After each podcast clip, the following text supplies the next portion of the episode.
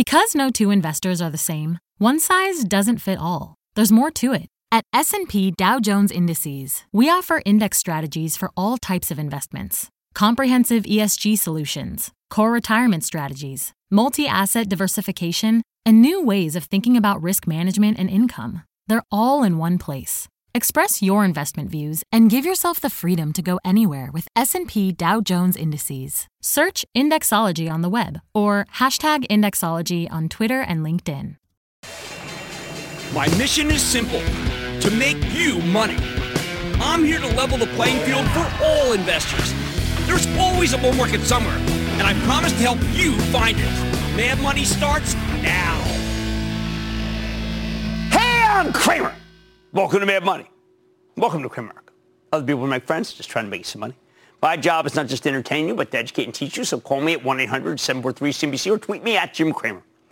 As we get closer to a vaccine, this market's increasingly dominated by one question. What's the post-COVID future going to look like? After today, we had some natural profit taking after that big rally yesterday. Uh, well, we had the Dow dipping 131 points, S&P backsliding 0.48%, Nasdaq edging down just 0.29%. This is a good moment to consider where we will be in six months because it's controlling a lot of the action we see in the stock market.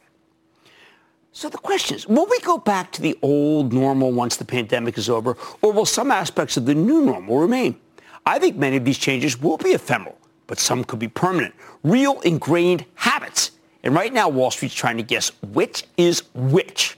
Remember, the market's a forecasting machine that reflects expectations about the future much more than facts about the present. That's why I always say we don't care where stocks have been, we care where they're going. So what's the market saying about the post-pandemic economy? Well, let's start with the obvious one that many missed. Peloton. I'm getting right to it. It's incredible how many smart people bet against this maker of smart exercise machines. When COVID first hit, money managers quickly figured out that their gyms and their spin, spin classes were kaput. But a lot of short sellers still tried to crush Peloton, holding it in the 30s, assuming it was just a stationary bike with a video screen. As time went on, though, gym chain after gym chain filed for bankruptcy. Final straw two weeks ago. Flywheel bankruptcy. And Peloton stock has soared to the stratosphere. The company's clearly here to stay, and it's expanding its offerings to ensure the competition stays dead. I actually know people who got in early when they still had a lot of inventory, and they brag about it. Why not? Not anymore. The verdict! The market's screaming that Peloton is the real deal. Next up, the pandemic's taught a whole new generation how to cook at home because it's not really safe to dine out. You'd think that would mean great things for the packaged food companies. And they're absolutely putting up fantastic numbers. But the stocks keep getting clobbered because the market thinks they have no post-pandemic staying power. That we're just going to go out like we used to. Witness today's beatdown with McCormick, the spice maker that we'll hear about later tonight. Do you know that investors made the same judgment about Campbell's soup? We had them one too. Somehow, though, somehow, get this.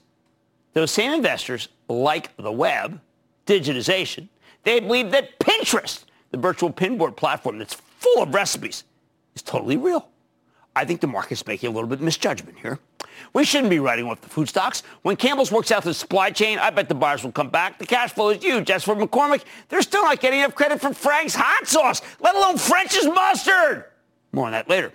But that's just my opinion, though. The market's opinion, the packaged food players, no staying power. How about the home office? Right, when you're stuck at home thanks to COVID, you spend a lot of money trying to make it a nicer place to live and to work. Hence the spectacular rally at Wayfair, the online furniture store. This one struggling company was saved by the pandemic. Do you know in February, Valentine's Day, Wayfair was teetering on the edge. They laid off 550 people, CEO telling his employees that the business had invested too heavily. A few weeks later, COVID, and all those investments began to pay off, and the stock surged, get this, from 21 to over 300 while Wayfair's pulled back more than 15% from its highs. It's still trading like it's got staying power. Once you start buying a given type of merchandise online, it is tough to go back. Wayfair's a bargain furniture play, though. What if you had got deep pockets? Well, then you go to RH, the company formerly known as Restoration Hardware, which has been cleaning up these past six months. CEO Gary Friedman, always on the show, has knocked the ball out of the park. Even after the stock's magnificent run, I'm shocked that it only has a $7.3 billion market cap when RH is 2.6 billion in sales headed to 5 billion. I think it's got a lot more upside, and Wall Street clearly agrees because this stock is trading like the growth is here to stay. It's on the here to stay side. Next up, the great outdoors. Brunswick's basically out of boats with giant back orders. They're trying to make them as fast as they can. Amazing number of new boaters, especially women. I think it's the ideal way to have fun during the pandemic. Don't ask me, ask my 17-foot Boston Whaler. Doesn't matter. Wall Street's decided it's got no staying power. Investors simply don't believe the growth can be maintained. I think they're dead wrong. This industry is expanding. The number of new boaters is amazing, and a boat's a great investment. You can rent them out for ridiculous prices right now. But there's no argument with Wall Street's verdict, at least for the moment. Next up, cars. With people terrified of public transportation or carpooling, commuters are turning to used car dealers to get around. But not just any dealers. Who do they love? Carvana. Because even before COVID, Carvana had a contactless business model with giant garages that are basically vending machines for used cars. You didn't have to talk to anybody. People don't like to talk anymore. Remember that younger generation? They text. I wish they'd call me. Uh-uh. Despite heavy short interest, the stock continues to roar. The verdict? Staying power for Carvana. Off-road vehicles. Jury's still out. We're going to speak to Polaris tonight, PII. They just signed a deal to make electric snowmobiles and off-road vehicles. I thought it would put it over in the here to stay side.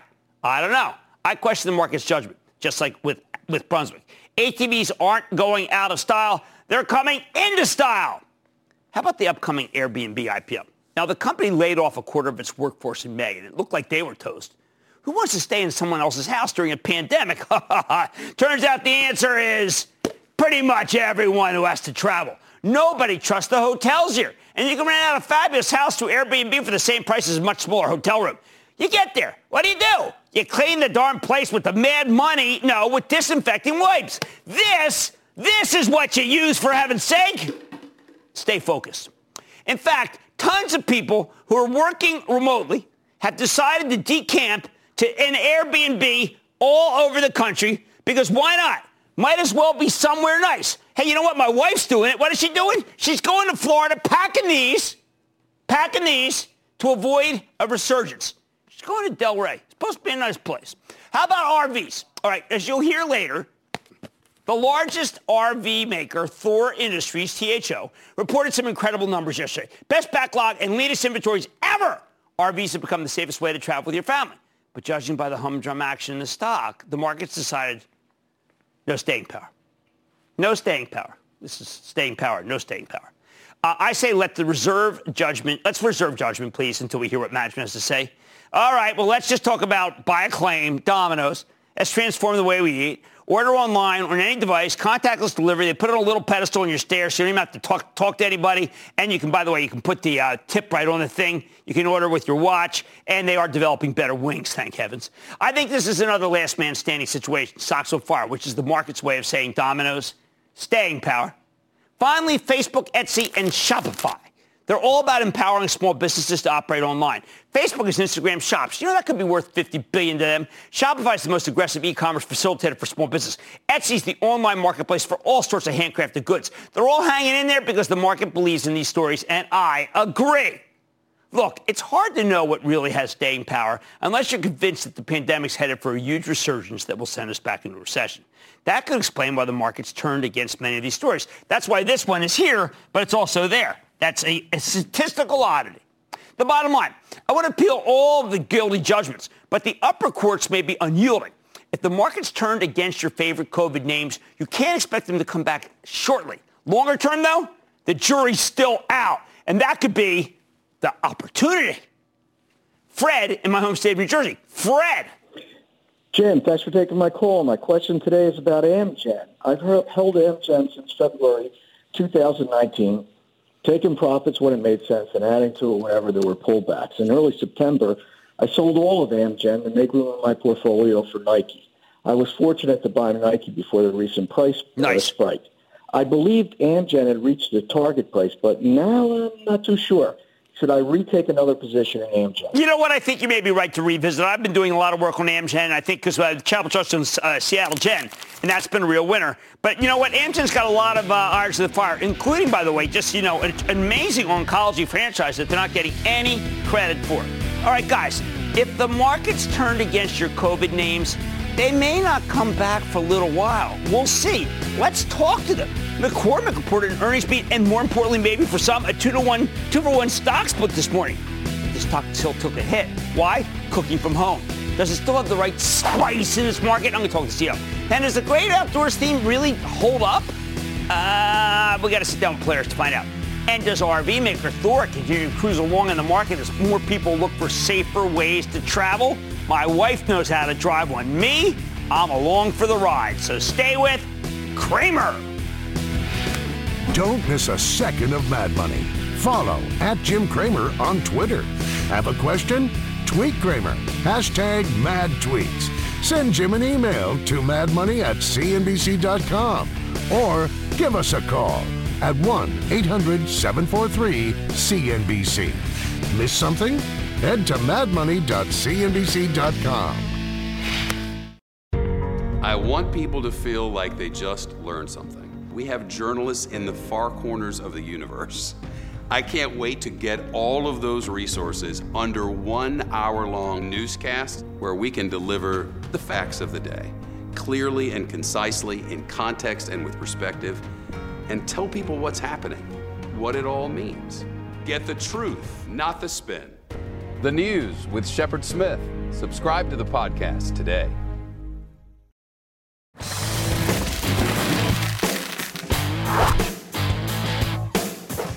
This morning we got some great numbers from McCormick, one of my faves, the spice and seasoning maker. Company delivered a nice top and bottom line beat. Management reinstated its full year forecast after pulling it in March, and you know what? It didn't seem to matter. Stock got slammed, falling five bucks, even though home cooking is integral to the stay-at-home economy. The problem? While McCormick's full year forecast was a bit, uh, well, it was a lot higher than the original 2020 guidance back in January. It fell short of what some analysts were anticipating. Given that there's only one quarter left in the fiscal year, a lot of people looked at these numbers and immediately started worrying about the next quarter. And uh, like I said at the top of the show, Wall Street's decided that the food plays have no staying power once we get past the pandemic. I think they're wrong. McCormick's been a fabulous long-term performer, especially since it bought Frank's hot sauce and French's mustard about three years ago. If the stock's pulling back with seemingly cautious guidance, I bet this is yet another viable pullback. So let's check in with Lawrence Kurzius, the chairman and CEO of McCormick, to get a better sense of the quarter and where his company's headed. Mr. Kurzius, welcome back to Mad Money. Jim, it's great to be here with you, and I couldn't agree with your comments more. Well, we got to talk about that because what you basically have said over and over in your conference call and in all press reports you keep using the word sustainability. If you didn't think it was sustainable, I think you would say, you know what, I wish that it had more staying power. But your word has been true every quarter. So why do you feel it's so sustainable? Well, our consumer segment is seeing strong, sustained consumer demand as eating at home continues uh, because uh, this has really become a trend uh, that, that that's, that's, that's becoming a habit. Our household penetration is up 8%. That's, that's millions of households and the repeat rate is up 7%. That means consumers are using our products and coming back for more. Uh, we've gained market share in most of our categories, and this isn't just a U.S. phenomenon. This is happening around the world. Uh, it's going to drive growth for a long time to come. Now, we know that China is a precursor of sustained consumer demand, and China is remarkable for you. Uh, China is our biggest market outside of the U.S. Our brands there are the same brands that consumers would see here in, in the U.S. as well as some China-specific brands. And and China is several months, maybe more than that, ahead of the U.S. in terms of recovery. And yet we're still seeing sustained consumer demand in China as well. Well, you know, I struggle because I'm always trying to understand whether the market knows something that I don't. And I seized upon the idea that perhaps when you talked about the idea that some of the smaller restaurants may not be able to make it, that maybe think, you know, the traditional food service customers, that maybe people are worried that that's what could be slowing down, that there's a lot of restaurants that are going out of business? Well, you know, in our flavor solutions segment that that uh, serves the restaurant industry, we had a strong bounce back in third quarter. You may recall that in second quarter, uh, we you know we were down strongly in that in that segment. We are right. almost flat in in the uh, third quarter. Um, you know, there's quite a range of restaurants, but uh, quick service restaurants, you know, restaurants that are oriented towards a takeaway uh, and uh, and uh, drive through and and uh, eat out as opposed to dine in. you know, they're really recovered very well. I mean, our quick service restaurant customers are back in growth in some parts of the world and, and recovering very strongly.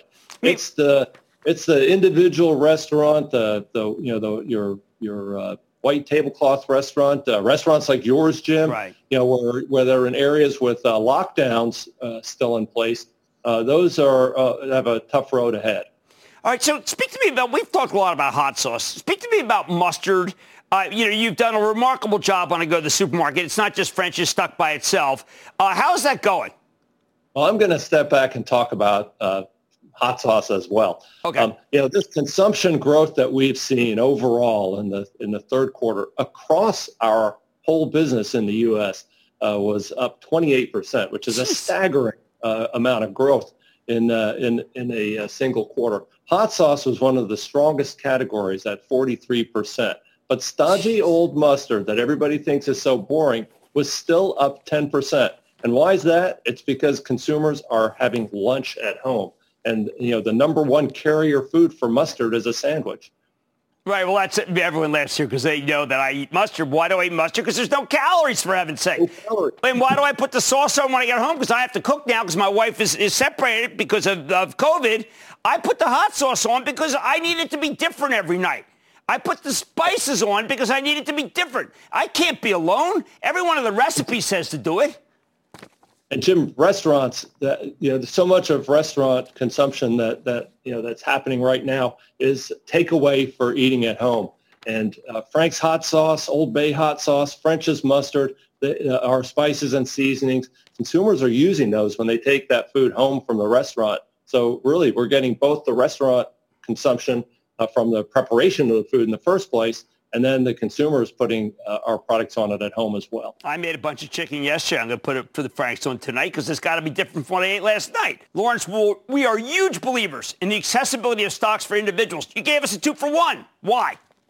Well, Jim, that's exactly what it was about, is keeping our share price accessible to individual investors. Our institutional investors don't care about stock splits. If you listen to our call today, not one of them asked about it. But I've gotten deluged with emails today from individual investors thanking us for that stock split. It's been two, it's been since 2002 since McCormick has had a stock split. We've had a long run of tremendous uh, performance, but our price per share was four times the average of our peer group. And we wanted to make sure that we brought that price per share down into a range where individual investors could still buy shares, give them to their kids, and, and participate in the success of our company. Excellent. All right, let's switch directions for a second. Standing with black communities, McCormick partners with social justice organizations, follow up on our commitment to standing up for black lives. Many companies made one statement, and then they moved on. That is not your way. I went and checked with some of these because you're donating $500,000, and I came across one, the Ed Reed Foundation. I just picked one. Ed Reed is doing St. Rose Park, building a park, donate here. Uh, that is the kind of local feeling that I have. Everyone in Baltimore knows Ed Reed's a hero. So you're picking the good ones, huh? You know, we didn't pick them. We made. We wanted to make sure that we got to the right organization, so we let our employees pick them. So we put together an employee committee made up of our black leaders. Uh, we allowed employees to nominate organizations that uh, supported the uh, the black community, and uh, and we let that committee direct how the money was spent. So I'm, I'm glad we got one of them right there, Jim. But we've support we uh, we announced support for uh, 26 organizations that we hadn't previously supported before. We wanted to make sure we weren't just talking about it; we were putting our money where our mouth was. Well, I only picked that one because Ed Reed destroyed uh, the Eagles anytime he ever played us. But no, I mean 100 great, 100 Black Men of America, Greater Baltimore Urban League, uh, big Equal Justice Initiative. I'm mentioning these because this is more important than what you know than the money uh, than what I talk about a lot. NAACP, Legal Defense Education Fund, National Urban League, Thurgood Marshall College Fund. I think this is just fantastic. And I wish yeah, other companies felt the same way as you, but your board also is looks like America, correct? We've got an incredibly diverse board. You know, our, our company is founded on a principle called the power of people, um, and that includes uh, uh, diversity and inclusion and, uh, and respect for the individual. That diversity goes all the way up to our very impressive board of directors. Um, our board of directors, you know, there are 10 outside directors. You know, four of them are women. Two of our directors are, are black. We have a North African. We have a Latina. uh, you know, we're we're we're a board that uh, really believes in diversity because we are diverse, and also because it's good business, right? And it is good business, absolutely. I want people to know that because I don't want anyone to think that, you know what, it's for show because it's good business. We get people to understand it's good business. We get people starting to do the right thing, even the ones that don't think about it, right? We're the top 50 company as rated by uh, Diversity for, for uh, diversity and inclusion. We're a top 50 company for Latinas. Um, we're, we're uh, uh diversity, actually, we're a top 10 company for uh, opportunities for women. Uh, we're also uh, on, on, all of the top lists for sustainability, uh, one of the 100 most sustainable companies in the world. It is possible to do the right things while delivering top-tier performance. Amen. Amen. What a great quarter. Lawrence Kurzius is the chairman CEO of McCormick MKC, long a favorite of Mad Money, and we're sticking by it. Mad Money's back after the break.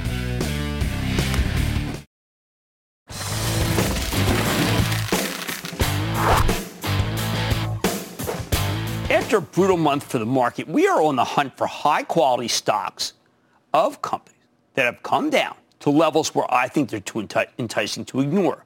So let's talk about Polaris. It's the maker of snowmobiles, all-terrain vehicles, motorcycles, those crazy slingshot three-wheel roadsters that I like, along with some boats and military vehicles. Here's a company that's getting a lot of business thanks to the pandemic. Because if you want to take a COVID-safe vacation, Sometimes your only option is the great outdoors. Polaris reported a true blowout quarter two months ago. Yet the stock's now pulled back 17% from its August highs. Like I said at the top of the show, this stuff is a little nutty.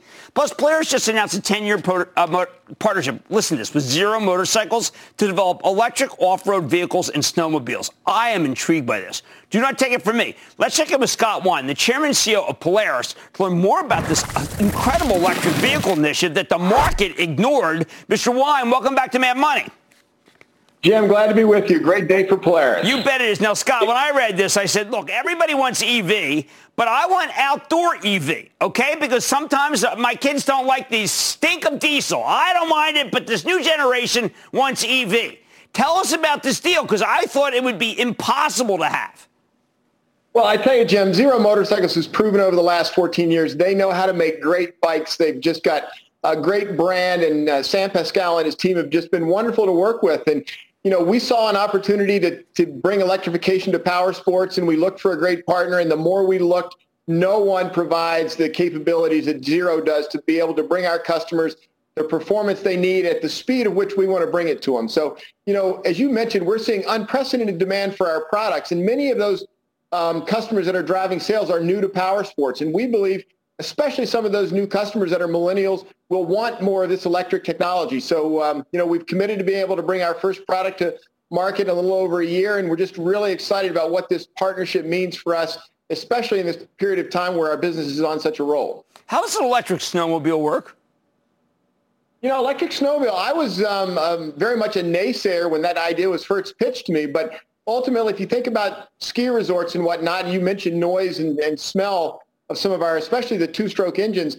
Uh, while I personally love riding them in the mountains, the people on a ski resort would much rather have a quieter, um, you know, uh, smaller emissions vehicle. So we think we can build a perfect vehicle uh, for many of the ski resorts around the world. You're telling me there's no diminution of power? Um, the, you know, with most electric vehicles, you get great torque and great power, and uh, it's all about being able to fit the batteries in and keep the batteries warm in a, in a snowmobile. And I'm very confident our engineers, working with Zero Engineers, that we can figure that out. All right. So look on the uh, conference call. I hate to go a little negative here, but um, on your conference call, you, you, talked about market share loss. You said it was unforgivable. I mean, it's kind of like you're an NFL coach. You won the game, but then you say the offensive line played awful. And it's like, why did he do that? Well, Jim, we like to call it like we see it. And uh, we feel like as the market share leader, it doesn't mean that we should be um, giving up market share in any of our product lines. Our Indian motorcycle uh, businesses gaining a tremendous amount of market share. But Steve Menneto and the off-road vehicle team have really got, they've got great product plans. They've got great execution and sales plans. And uh, we're very confident in their ability to get back to market share gains. And now what do you have to do? Do you have to cut price? What do you have to do to get, get market share back? You know, part of the benefits of the pandemic is the unprecedented demand has diminished the needs for promotion from us and from our competitors. So we're seeing better pricing powers, and uh, ultimately that helps our margins. And so we do not plan to get back to those higher level promotions. We believe that we've got the right products, we've got the right marketing campaigns, and we're really confident in our ability to deliver both the third quarter, the rest of the year, uh, very strong um, for our customers and for our shareholders. What's your feeling on dealer inventories right now? Well, don't ask my dealers because we just do not have enough dealer inventory. And our plants are running at full speed. We're really working to optimize our supply chain. Um, we're getting them enough um, keep going, but ultimately it's at a, a multi-decade low right now. And we are um, i'm really proud of the way the team is working to build that back up but it's going to be a, a, few more quarters before we get there. How many people are recognizing that this thing is not going away this pandemic and they want to get outdoors they want to boat in the summer and they want to use your product in the winter well, don't forget, Jim, we've got, we're the largest pontoon manufacturer in the world with our Bennington brand and, and Godfrey. So our boat business is doing really well, um, but we also are seeing early signs that the snowmobile business is going to do great. So our Rangers um, with the heating and the cab system and plows are, are great for customers. So, you know, really we've got a, a year-round offerings and, and we expect uh, the, the benefits of the pandemic to continue to provide uh, good demand throughout the winter as well. Cash flow? Cash flow looks good. You know, we were uh, in a bit of a liquidity crisis when this thing started. I called it a stoppage of commerce as our dealers were shut down. Um, but as things has opened back up, um, you know, we are generating a lot of cash and, and ultimately feel very, very good about our liquidity position right now. Mike Speetzen, our CFO, has really managed that as professionally as anyone could. And, uh, you know, we're going to end the year in a significantly better position than we thought we were in, uh, in April. How do you handle a retail sales jump of 57% without a supply chain being overstretched? Well, Jim, it was only 56, but... All right, this PMO. Table. Give me some better research. No, it has actually been um, a, big challenge on our supply chain. We've, you know, we've got great relationships with our suppliers, but while our factories have been able to ramp up, some of our suppliers haven't. You know, we're actually working with them very closely. We're giving them some of our employees at times, but ultimately it is a challenge. Um, the ports being shut down in Houston with the hurricanes uh, right. weren't helpful, but you know we've got an incredibly good team in our logistics and supply chain organization, and I'm really proud of the way that they're battling through and ultimately getting the products to our dealers. Um, not quite as quickly as they wanted, but we're getting them there, and um, we just want to make sure that our customers can get out and ride. Military experience helpful. Military, you know, one of the things military teaches you how to deal with adversity and uh, how to pull a team together. And you know, it's really fun for me to, to look at my team now and see how well that they're executing, you know, much the same way of the, the, the great sailors that I had the opportunity to work with. You recruit as many people as you can from the uh, military? We do. Uh, unfortunately, I've got a few too many Air Force grads and uh, West Point grads. it's uh, we're, we're very proud of our military business, but really the folks we have in, in our factories and in our businesses um, that come from that environment are, are really a, a great asset to us. So when you uh, are you seeing uh, women? Are you seeing people in their 20s? Who who are these new buyers?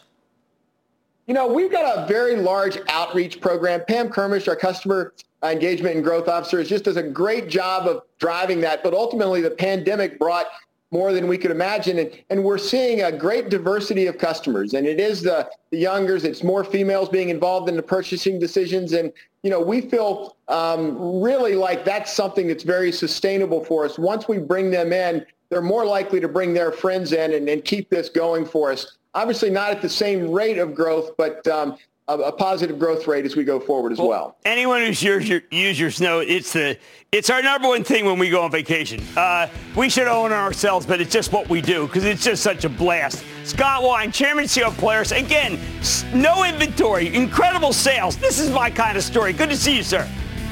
Jim, thanks for having me on. Okay, Mad Money's back after the break.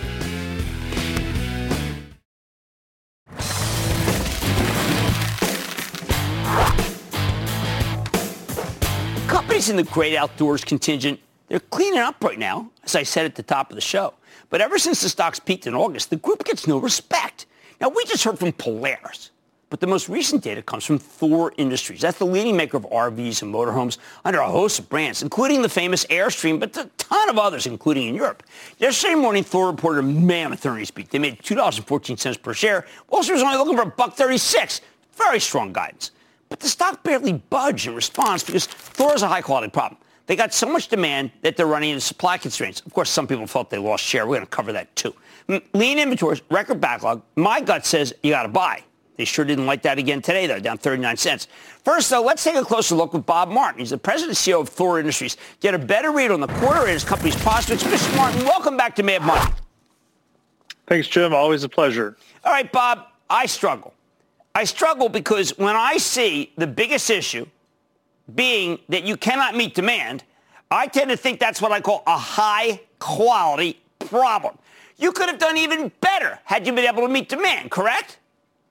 Correct. So, yeah, for us, it's uh, it's it's definitely uh, low inventories for the dealers. Uh, for us, we're ramping up production and uh, some supply issues. But once we work through that, we see a great long-term runway. I want you to compare your sales, your rate of sales, to your rate of inventory historically. Historically, there, we've never seen the inventory this low. Uh, this this goes back, you know, 15 years to see the inventory this low when our rate of production was much much less. So for us right now, uh, the opportunity is simply to take care of our dealers, take care of these customers that are trying to use these vehicles as their their safest way of vacation.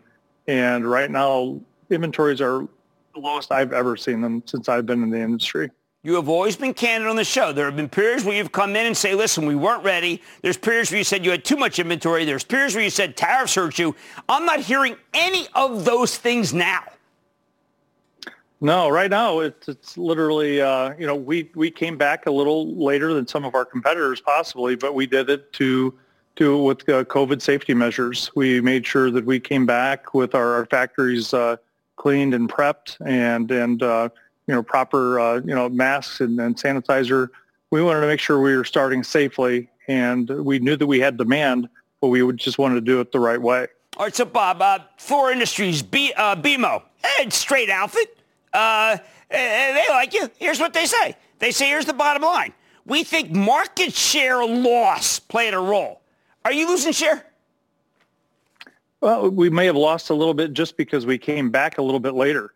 As I said, some came back a little bit sooner on some of the travel trailer side, and some are reading into that as market share loss.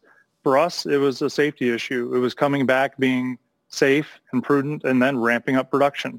And as we look back, we came back. We've had no issues. We've been in a very safe work environment. Uh, so maybe we wish we would have come back a little bit quicker, but we're talking a matter of weeks. And we're a high volume production company that as we ramp up going through the rest of this year and into next year, we feel that we will gain much of that share back. Uh, you know, our, our, share in motorhomes is uh, quite high already, and it's really just on the travel trailers where we lost a little bit. But I think that's something that you'll see uh, month by month, quarter by quarter, picking that back up. Well, if it's true, then I would bet that July would have been the strongest month and the cadence would be good and you would have record order backlog. And we do. So right now, that's uh, one of the biggest things that we're seeing is uh, the, the dealers' inventories, many are, are so low that it's, uh, it's worrisome for us. So we're really ramping up production uh, as safely as we can. And our backlog ha- has grown and it continues to grow. So for us, we see this as a a, a very uh, long-term uh, you know, issue that we're facing, and but it's an opportunity for us. We see a lot of people coming in that are new to the industry that have really latched on to this lifestyle, and we see this being something that grows for many many years to come. So uh, first-time buyers, many, very very high percentage. Uh, you know, you're you're seeing it boats, ATVs, RVs but uh, we have a really wide demographic too. It's not just millennials. It is millennials, but you have you have young, you have uh, you know people that are over 60. You have uh, a wide demographic. Uh, you know, really that anyone can buy an RV and enjoy it for many years. So, new buyers to us, it's our challenge to keep them in the lifestyle, to give them a great experience, and we're seeing that. I, I this is my personal motorhome behind us. I took a trip this summer and I was in campgrounds. I was in uh, state parks. I was in Harvest Hosts, alternative campsites. And I talked to the people. They didn't know who I was really, but uh, I just wanted to hear what they had to say. And they were enjoying it. They felt safe, and they were many of them were traveling the country. So we're seeing it firsthand. We're hearing it from our dealers, and it's something that is it's sustainable. And we're feeling very good about the future of the company. Europe. Europe, we're seeing much of the same thing. Europe actually came in with COVID earlier, and it was an advantage to us because we learned how to deal with COVID uh, with protocols and safety. And so working with our European partners at Erwin Group, uh, we were ahead of the curve here in our safety planning. But the market there came back primarily in Germany first. But in the last few months, we're seeing it virtually everywhere in Europe uh, low inventories, high backlogs. Do you think very Bob, much the same. that people are making a judgment, some investors making judgment that we will be uh, in a serious recession, and that's why uh, the stock's down? Because frankly, uh, I always believe that if if supply is lo- is low, demand is high, and you're back with the supply constraints solved, that therefore selling the stock now would be a mistake. I don't know how to cure that view. That's my view. Right, and, and some may have that view, uh, but from what we're seeing, many people, as they look at uh, you know long-term recessions in the past, that RVs are a leading indicator in and out. And right now, uh, it tells me that a lot of people they they have income. There may be people that you know they may still have a job. They're just not going to the office and they're working from home, and they're looking to buy you know, an RV, and they can actually work out of that RV with our 4G technology you could work out of it. The kids can go to school out of it. And we think that's where a lot of our growth is coming from. There, there's a lot of the nation that is that is suffering in, in the retail markets and such as that. But for a lot of people that can buy an RV, uh, they still have income. They're able to work. They just may not be going to work, and they may be choo- choosing this as an alternative uh, mode of transportation. Well, I, I got to tell you, I mean, look, if there was something you had, you had labor problems at one point because you couldn't find enough workers, or recession always lurking. You had people doubting that people wanted to go glamping. I don't know. The heck with that. As long as COVID is an issue, which I'm, sadly I think is for a long time, I think your stock's a buy. Bob Martin, President and CEO of Thor Industries. Great to see you, sir. Thank you. All right, I want the Mercedes, okay? I want the Mercedes one, the one on the left of us. Look, this stock has historically been difficult to gauge. And I said at the top of the show that the verdict is that it's not long lasting. Did you think it's long lasting? That's up to you. I think it is. Mad Money's back after the break.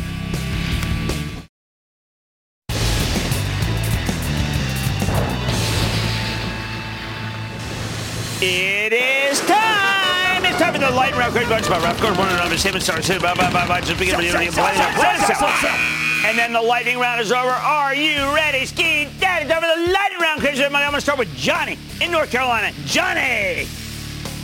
Hey, Jim. I'm calling about an electric uh, vehicle charging station play, Switchback Energy SBE. Is it too high? Well, I mean, it's another blank check company, and we really don't know anything about it. I know that has not kept anyone from buying something. But, you know, until we find out more about it, we don't know if we have a Nikola. And if we have a Nikola, then we're going to be bad. So we have to find out more before we make a decision. Please, everyone, do that. Tony in Texas. Tony! Booyah, Jimmy Chill. The chill man is in town. Hey, I hope you got to spend some time on your Boston Whaler this past weekend. No, this weekend I was mostly gardening, and, and you know, we're almost out of tomatoes, but I good, good peppers. What's going on? Nice all good, all good. Nice hey, I hear that Disney is cutting thousands of jobs. What is your thought on DIS? You know, my charitable trust owns Disney, and we're not going to trade it. We're just not going to trade it because we think the pandemic is going to be beaten. And when it does, we're all going to regret that even though we saw these layoffs, that we sold the stock. So right now, uh, I'm willing to accept some short-term loss in money to own Disney. There it is. I know that's very un- unfashionable. Let's go to Chris in Illinois. Chris. Booyah, Jimbo. Yo, Chris. Happy Tuesday, the best looking dude on Squawk on the Street. What do you say? Okay, I'm going to get right into it. I come to you today about a global leader in the growing telemedicine industry. The stock has done very well over its lifetime, and since COVID started back in March, it's been on an absolute tear until it announced it's merging with Livongo back in early August. Since then, it's been very volatile. As we approach its earnings on October 28th, how do you feel about the uh, future of this company going to that and, for the, and, and so on? We must be talking about Teladoc, which is merging with Livongo. I think this is a fantastic merger. I think very, I, I, I got to say, I think people are very confused. They don't really understand it, and that's why it's been terrible. I think what's going to happen is going to become the ultimate uh, digitized medicine play, and you got to stick with it. I'm trying to figure out whether to buy it for our charitable trust. I really like it here. John in Oregon. John. Yes, Jim. First time caller, long time listener. I hope you've been okay from those fires there. yeah, I'm I'm staying uh, wet. How's that? Okay, okay. So my daughter lived in a um, town called Talent, which like doesn't exist. What's up? I'm looking to get more tech exposure. My stock is Dynatrace, ticker DT. Everybody likes software intelligence platforms. To me, I like Splunk. Uh, Warren Buffett likes Snowflake. Does he has 15% of it? That's uh, it sells at 100 times sales. Mr. Value, Mr. Value bought the most expensive stock in the market. Everything's upside down. I feel like doing a handstand. Let's go to Kim in Massachusetts. Kim. Hey, Jim. Greetings from Cape Cod. Oh, my, my so lucky. And I listened. Yeah, my husband and I listened to your advice about taking some tech profits a little while ago. Thank you. Um, we're both in our late 50s. We're looking to diversify a bit and put some of that profit into a stock with some growth potential, but with solid dividend history. Okay. We're looking at a company that has settled, uh, seems to have settled into a good price and has a good management team. What do you think of WP Carey Inc. ticker WPC? It is good. It's good. They actually understand real estate and they've not hurt anybody, and I think it's got a decent yield. I like that. I like that story. I like Cape Cod, and I like that story. Let's take one more. Let's go to Tegan in California. Tegan! Yeah! Jimmy Chill! Tegan came to play, clearly. What's going on? Thanks for taking my call, man. Hey, I just had a question in general for you about uh, solar energy and uh, specifically Enphase. We've been big believers in Enphase. It's one of the very few energy companies that we like because it's a nuts and bolts energy company. It's terrific. I like it. I like you. And that, ladies and gentlemen, of the lightning round. The Lightning Round is sponsored by TD Ameritrade.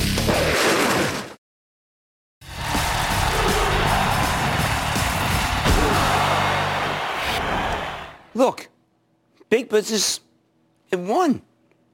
By delaying the next round of stimulus this long, Congress has handed you a buy list that can't be beaten. Buy, buy, buy! Even if both parties can agree to a last-minute deal, it'll be too late to save tens of thousands of struggling small businesses. It's funny, I've taken a lot of flack lately for talking about politics. Partisans from both sides love telling me to stick to stocks. I, I say you got to be kidding me. Believe me, I would love to be able to ignore politics, but between the lockdowns, the social distancing requirements, state governments doomed thousands of smaller businesses. That's what they did. They just shut them down. Initially, the federal government answered with a lifeline, kind of like an insurance plan, this PPP, to tide the small, medium-sized businesses over until we beat the virus. As long as we beat it quickly. Oh man, it was such a great idea, and it saved all sorts of important but technically non-essential businesses. But sadly, those stimulus programs ran out of money before we beat the pandemic. It's still with us. We're just trying to live with it now. That means social distancing, and social distancing is lethal to all sorts of smaller retailers and restaurants. Sure, some restaurants are doing okay right now with outdoor dining, but there aren't enough heat lamps in the world for that to keep working once it gets cold. And don't forget, it can rain and snow too. Contrast that with the amazing numbers Costco put up last week. Costco was the first to embrace uh, mandatory mask policy. They've got huge stores with wide aisles that are perfect for social distancing, and their stores were deemed essential. So they never had to shut down. Of course, they're making a fortune right now. The competition simply can't keep up. Oh, and remember, everyone said Costco had a bad quarter and dumped it, and I said to take the other side of the trade. It's now well above where it was when it reported. Same with smaller hotels. In New York, about a third of them are in arrears because hardly anyone's traveling, not for business, not for tourism. Without a bailout immediately, many of these smaller operators will be goners. Bad news for the customers, great news for big chains like Marriott that can survive because they got deep pockets. Let's not forget Chipotle and Darden. Again, they've got the money to survive the devastating consequences of plummeting same-store sales, either by pivoting to takeout and delivery or by simply waiting the virus out. When this is over, their competitors will be gone and they'll be the last men standing and they will clean up. Bye, bye, bye. My charitable trust owns Starbucks as a bet against Congress and the White House doing anything else to help. Without another bailout, you can kiss your local coffee shop goodbye. So no, I'm not being political here. I'm just telling you the facts. Personally, I want more stimulus. But without it, you can make out like a bandit by betting on the big chains that don't need a lifeline. Without more government assistance, I say you got to buy Amazon, Walmart, Target, Costco, Home Depot, and Lowe's because they're just going to get stronger and stronger as the little guys falter. Now, you could argue we don't need all these independent restaurants. We can all eat at home or Olive Garden or maybe a Chipotle for uh, when it's a birthday or something, Domino's. What more do you need? You could say these smaller retailers are irrelevant when we got Amazon. I say, geez, we're talking about industries that employ 14 to 15 million people. Call me crazy, but I think just letting those jobs vanish seems like a bad idea. And it's a real shame our political system was too dysfunctional to save them. Stick with Cramer.